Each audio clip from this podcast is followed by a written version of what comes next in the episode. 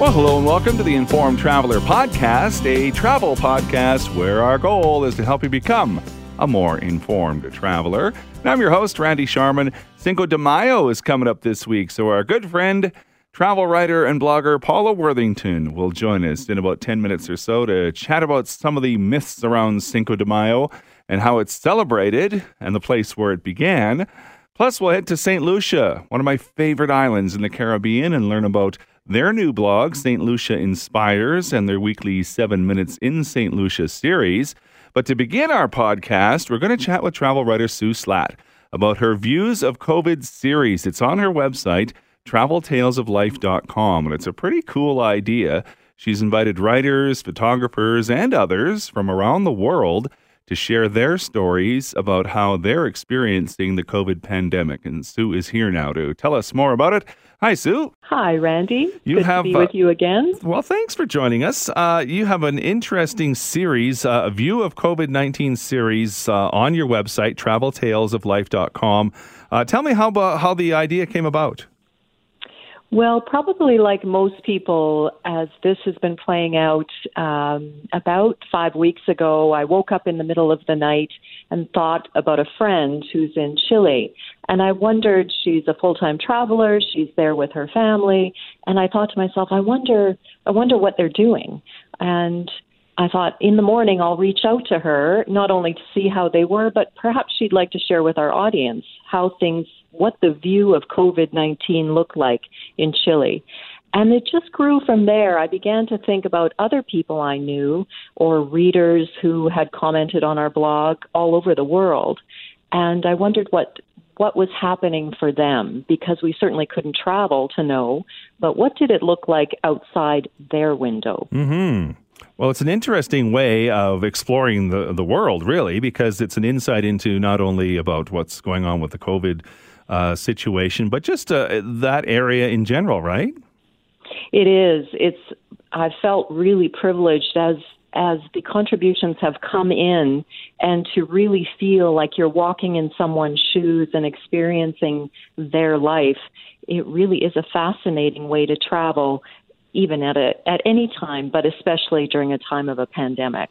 And we should say too that anyone can contribute. It's not necessarily if you're a travel writer or a blogger or a photographer or anything like that. Uh, if you have a story to tell, you can contribute. Absolutely. In each of our posts, we try to make it very clear that anyone is welcome to to contribute and definitely you do not need to consider yourself a writer you can be anonymous just use a, a ghost name or a your first name. You don't need to give any identifying information. Well, it's like asking a, a parent who their favorite child is.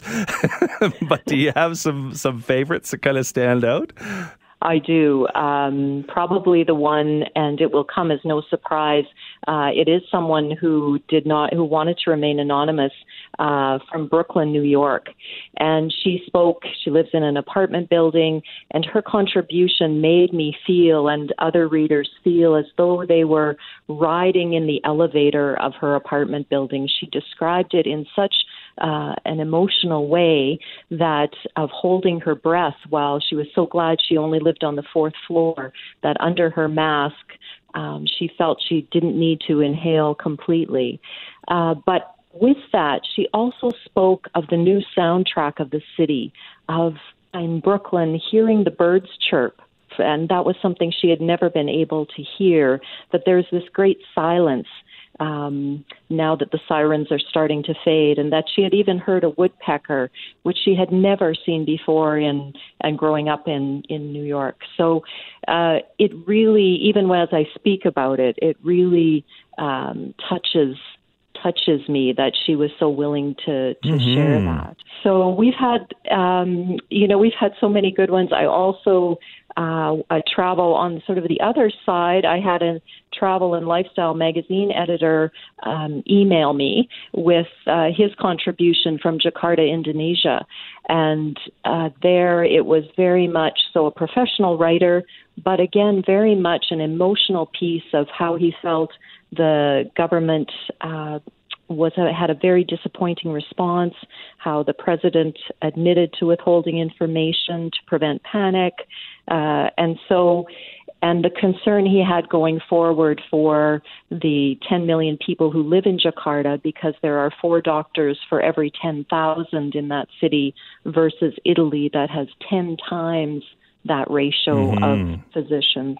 And uh, upcoming, we're talking to nomads around the world, people who don't have a home, who travel, whether it's they're on a sailboat or an RV. Where do you go when you're told to stay home, but you don't have a home? wow, that should be very interesting. Because where do you go when, like, everything's closed down, stories. right? Everything you took for granted is no longer there. That is right. So when campsites close, when ports close, when no one wants you, what do you do? So uh, we'd certainly encourage you, you know, your listeners to come and read, which I think may be the most fascinating uh, post yet.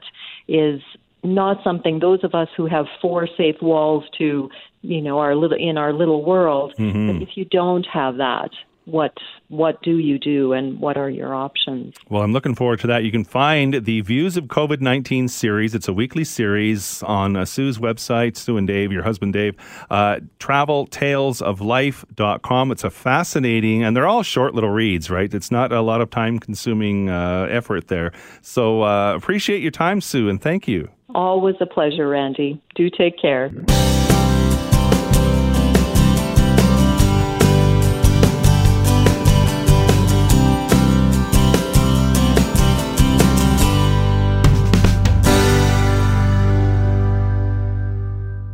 Well, Cinco de Mayo is coming up this week, which is more of a celebration outside of Mexico than it is within Mexico.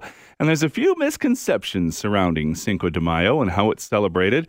So, to help us sort it out, we've invited our good friend, travel writer, and blogger Paula Worthington to join us to chat about Cinco de Mayo. Hi, Paula. Hi, Randy. I should be saying Happy Cinco de Mayo Day. Let's talk about uh, some of the myths about uh, Cinco de Mayo. I think a lot of people think they know what Cinco de Mayo is about. But um, reality is they probably don't, right? That's right. And and this year it'll look a little bit different for a lot of people this year. But um, you know, people often celebrate Mexico with Cinco de Mayo, which is correct. Mm-hmm. However, they think it's Mexico's Independence Day, which is not correct. That is on September 16th. So Cinco de Mayo refers to the Battle of Puebla, which was fought in 1862, and it was a uh, a victory over the French uh, during that particular battle, and that's what the celebration is. And I think a lot of people um, maybe don't know that. Mm-hmm. Well, it's interesting that you mention uh, Mexican Independence Day because I happen to be in Mexico. I was in Manzanillo uh, during the celebrations of Mexican Independence Day, and it is quite a celebration. Uh, as any uh, uh, holiday like that would be. But uh, I recall that's why it sticks in my head that Cinco de Mayo is not part of uh, Mexican Independence Day. And it's interesting, too, like the city of Puebla is not far from uh, Mexico City, is it? No, um, I think it's about two hours you know each way on, on a highway to go uh, to, between Mexico City and Puebla. So it would actually make a really great cultural and culinary trip. You know, a lot of people often think of Mexico for its beaches, which is the Pacific coast or on the Caribbean side, and, and they're incredible. And, and I know you and I have talked about some of those places I've visited, but um, you know, there's an amazing historical and cultural aspect into into kind of the central areas as well. And you know, it's quite um, the elevation is incredible too. Like I think Puebla is about 7,200 feet. Um, above. Mm-hmm. So it wouldn't be, you know, it wouldn't get that crazy. If you know, if you don't love really hot, hot weather, um, you know, it would probably be a great place to visit where you get really nice weather, but you're not necessarily getting that that same heat that you might experience on the coast. Mm-hmm. Now, getting back to just to the uh, Cinco de Mayo celebrations, how did it become such a uh, popular celebration? in North America, uh, like United States and Canada, it's not even a holiday in uh, in Mexico, and they don't really celebrate it there at all.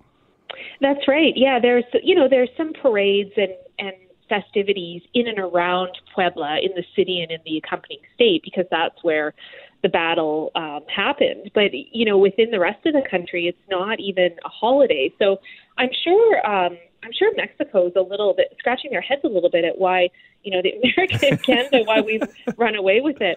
Um, and I don't know how that started. I know I know there were some celebrations that started in communities um, particularly in the U.S., that have you know a strong um, Mexican American community. So it may have kind of um, moved into those areas, and then and then it, you know, as a lot of traditions do, it probably just sort of picked up steam.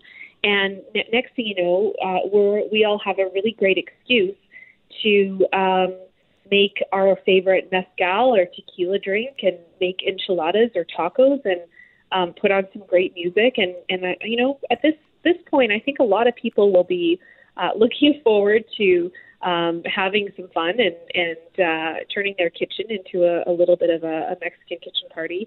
And um, you know, and and I really encourage people to use this as a way to you know research and learn a little bit about some of the lesser known kind of cultural or culinary traditions of Mexico because they're known for some really incredible food and Puebla itself is known for an amazing um, restaurant scene and really uh, being able to capture a lot of those traditional dishes. Mm-hmm. Well, it's funny you mention uh, you know uh, food and beverage. Uh, Cinco de Mayo is the biggest day for margarita sales in the U.S. So, um, and that's even different too, right? Like the margarita you get in the United States are here. Uh, the traditional one in Mexico is different, isn't it? It is. Um, you know, we we're often equate with those kind of slushy, you know, very sweet, sugary margaritas that are a bit more of an American or Canadian twist on it.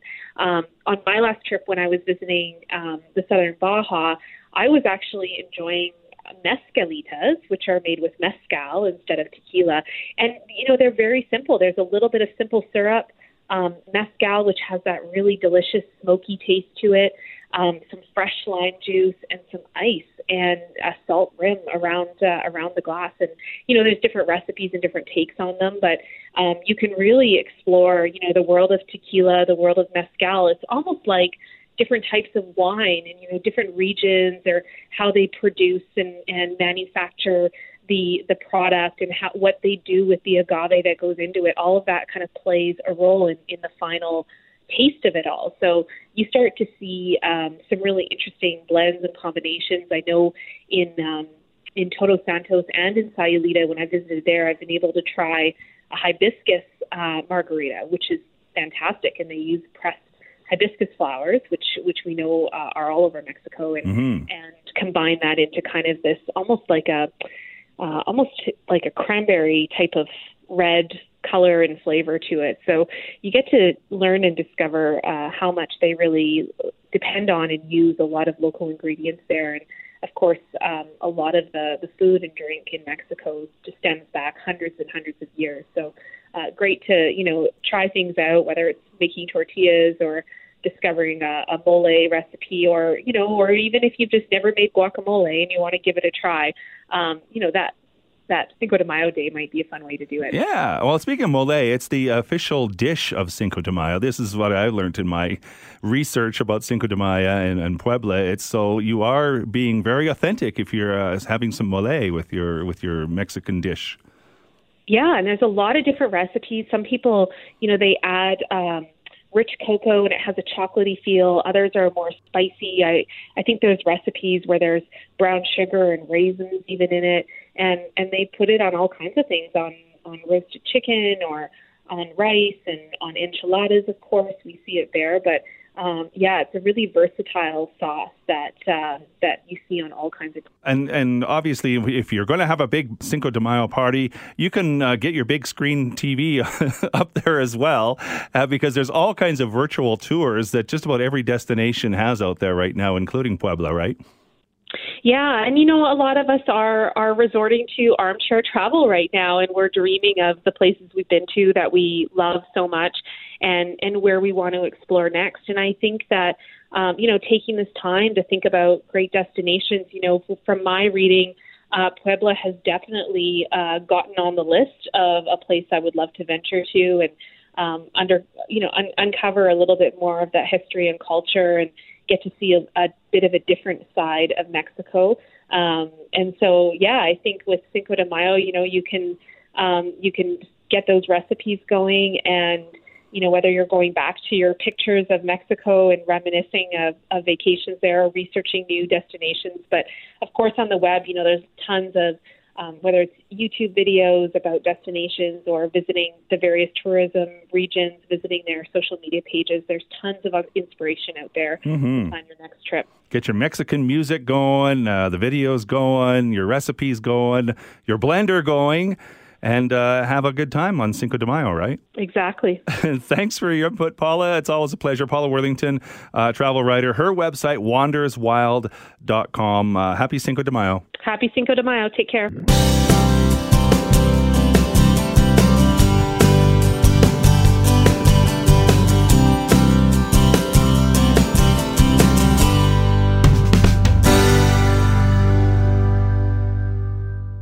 Well, it's interesting to see how creative destinations are becoming to help keep them top of mind, so to speak, to potential travelers once all the travel bans are lifted.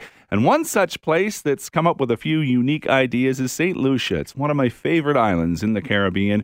And here to tell us more about their new blog, St. Lucia Inspires, and their weekly Seven Minutes in St. Lucia series is Geraine Georges. She's the public relations manager for the St. Lucia Tourism Authority.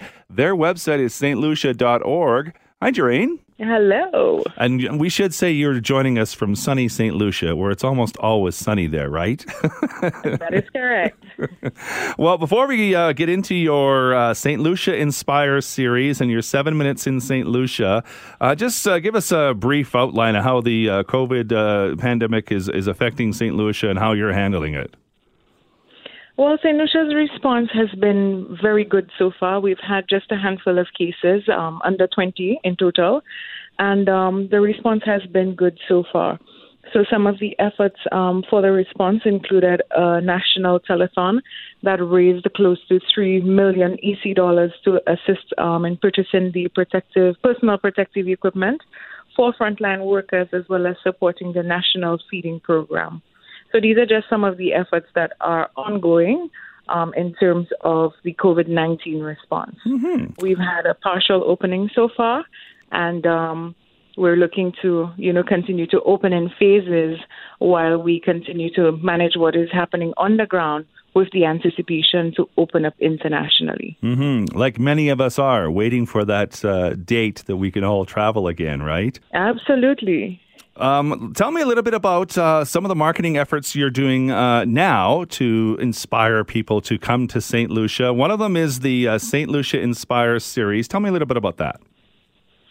Well, all our efforts right now at this well is, at this time is more or less to keep St. Lucia top of mind. We know that a lot of people are within the confines of their homes and they can't travel. So one of the um, programs that we started was the Seven Minutes in St. Lucia series. Mm-hmm. So when we kicked off with Seven Minutes in St. Lucia, it was to offer a virtual experience to everyone at home who's who know, just wants this tropical escape.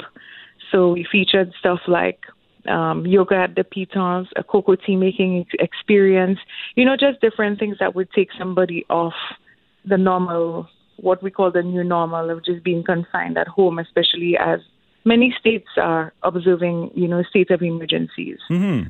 So that followed with St. Lucia Inspires, where St. Lucia would be moving towards village tourism with eight communities earmarked nationally for that. So what we wanted to do in the meantime was to show off these villages in their authenticity, just as they are, um, who the people of the villages are, the heroes, the unsung heroes as well, you know, the way of life, the fishing villages, and so on. So we kicked off that series last Monday, and we'll be rolling out with that, you know, every other every um, other week throughout the rest of the year, just to show off genuinely what St. Lucia is and mm-hmm. who our people are. And you can find these on your website, right? It's really simple. People just log in, and, and where would they find them? Um, that would be on stlucia.org. That is on our website, and you can always follow the tabs, but it is on our website under the blog area. Uh, getting back to your uh, seven minutes in St. Lucia, just briefly, uh, that's a live feed, isn't it? People log in and it's live right from St. Lucia, isn't it? It's not like one of those pre recorded things, is it? No, it's live from St. Lucia. So every Tuesday and Thursday at 11 a.m., you could go onto our social media handle, which is at Travel St. Lucia. And you can click on the Instagram Live and join us for the seven minute series. Well, I've been to many, St. Lucia many times. As I said, it's one of my favorite spots to go to. Uh, on your website, said St. Lucia is no ordinary island. That is for sure. It, you got uh, you got the pitons, you got beautiful beaches, you got a bit of a tropical rainforest. So you, you do have a little bit of everything, don't you? We do have a little bit of everything in St. Lucia, and St. Lucia is a destination that also offers something for everyone's budget. So we are the warm, friendly, inspirational destination, always ready and waiting to welcome you. Uh, again, on your website too, uh, it, again, it's stlucia.org, is 10 unmissable things to see and do in St. Lucia. Maybe we should uh, touch on those. I mentioned, you know, the pitons, but for someone who's never been there, they probably don't, they probably have no idea what I'm talking about, do they? Absolutely. St. Lucia is a volcanic island, and unique to us is the UNESCO World Heritage Site, which is the pitons, which are two um, mountain peaks um, emerging from the ocean all the way up top. From various angles, they look like a twin, but when apart, you could see them standing as two majestic mountain peaks. And um, this, like I said, is signature to St. Lucia. Uh, and now we talked about the pitons. What are some of the other uh, uh, 10 unmissable things you can see and do? I don't know if we'll get to all 10, but give me just uh, a, a bit of a virtual tour. Okay, so St. Lucia, like I said, offers something for everyone. So if you want to escape and you're interested in ecotourism, we have the rainforest sky rides, you know, all the rainforest adventure tours that you can do. If you're the person who likes a, a catamaran sunset tour, we also offer that as well. Um, St. Lucia is also the world's leading honeymoon destination. So we're recognized by World Travel Awards as the world's leading honeymoon destination, and we're also known globally as a destination for as, of top choice for weddings and romantic escapes. Um, St. Lucia is also big on culinary. So if you've not heard of the Gros Islet Friday Night, this is a street party jump up in the town of Gros Islet on a Friday night where um, all our, our visitors and locals get to mingle and sample all our local street foods and enjoy a good, you know, street party more or less. Mm-hmm. Um, we also have so much going on in the village of Anse La Raye. There's another fish fry happening on a on a Friday evening. So it's like the vendors out on the streets and, you know, people, visitors, locals as well, take a drive down that area. It's another fishing village. So around St. Lucia, there's a lot to see, a lot to do, a lot to experience. And um, Sunday to Sunday, St. Lucia is open for business. and it's easy to get around too, right? It's it's it's one of the larger islands in the in the Caribbean, but it's pretty easy to get around, right? It's pretty easy to get around. We drive on the left side of the road. There are car rentals available. There are taxis available. You can go by land, sea, or air. Um, there's also the helicopter service where you, if you want to have an aerial tour of St. Lucia, that is available as well. So and now, you can get to see St. Lucia by land, sea, and air. Mm-hmm. Uh, and now for nature lovers, uh, there's lots, lots for them too, right? Oh yes, there's a lot for nature lovers. So there's the ATV tours, there's the horseback riding adventure. If you want to get out and experience hiking in the rainforest, Pigeon Island is another area that you can hike, which is um, one of our historical sites as well. Um, St. Lucia was seven times British, seven times French. so this is one of our historical sites where the English and French would have fought over St. Lucia. Mm-hmm. And of course, you got the beaches, right? Absolutely. Absolutely. yes. So we go from the the the gray sand, the white sand, the brown sand beaches. We we just have it all for you. Um, now, uh, you mentioned uh, culinary. What are some of the, the foods that I got to try? And, and and I think too on your seven minute in St. Lucia series, you have some uh, recipes on there and, and, and some of the food things, right? Absolutely. We did a cooking experience with a St. Lucian chef who's based in New York, Chef Sean Benjamin. So we did a cooking experience with him where he highlighted um, some pan-seared snapper and some um, corn pie and so on. But um, St. Lucia's national dish is green fig and saltfish. So this is a must do and a must try when you are on St. Lucia. well, it sounds. And like I said, you know, the street foods. This is another part of who we are, especially when it comes to the Friday night activities. You will find that a lot as well. Rodney Bay is another very popular area on St. Lucia, Mm-hmm. and that is in the north of the island. So it's like, um, if I were to say our Bourbon Street of St. Lucia, it's that little popular um, area in, in St. Lucia where everybody get out. It's the nightlife, it's the party life. Yes.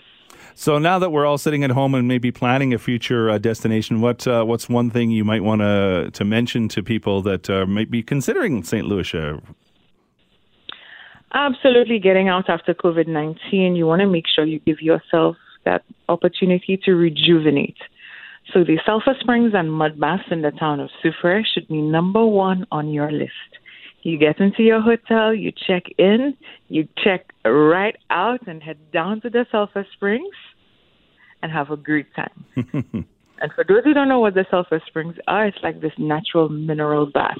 So you get to you could get to either soak up or you could also get to do the mineral mud bath where you plaster yourself in the mud that comes from the sulfur spring. Well, it all sounds fantastic. Like I said, St. Lucia is one of my favorite islands. Uh, you can find all kinds of information uh, on the St. Lucia website, stlucia.org, including the St. Lucia Inspires series and the Seven Minutes in St. Lucia. And uh, Georges is the uh, PR manager for St. Lucia Tourism Authority. Again, that website is stlucia.org. Uh, thank you for your uh, time, Geraine. Appreciate it. You're most welcome. And that is this week's Informed Traveler podcast. I want to thank you for listening. If you like what you hear, take a minute, rate the show, leave us a review, and tell a friend about the podcast. And if you want to drop me a line, my email address is randy at theinformedtraveler.ca. You can also like us on Facebook at facebook.com slash informedtraveler, or you can follow me on Twitter at Informed Traveler.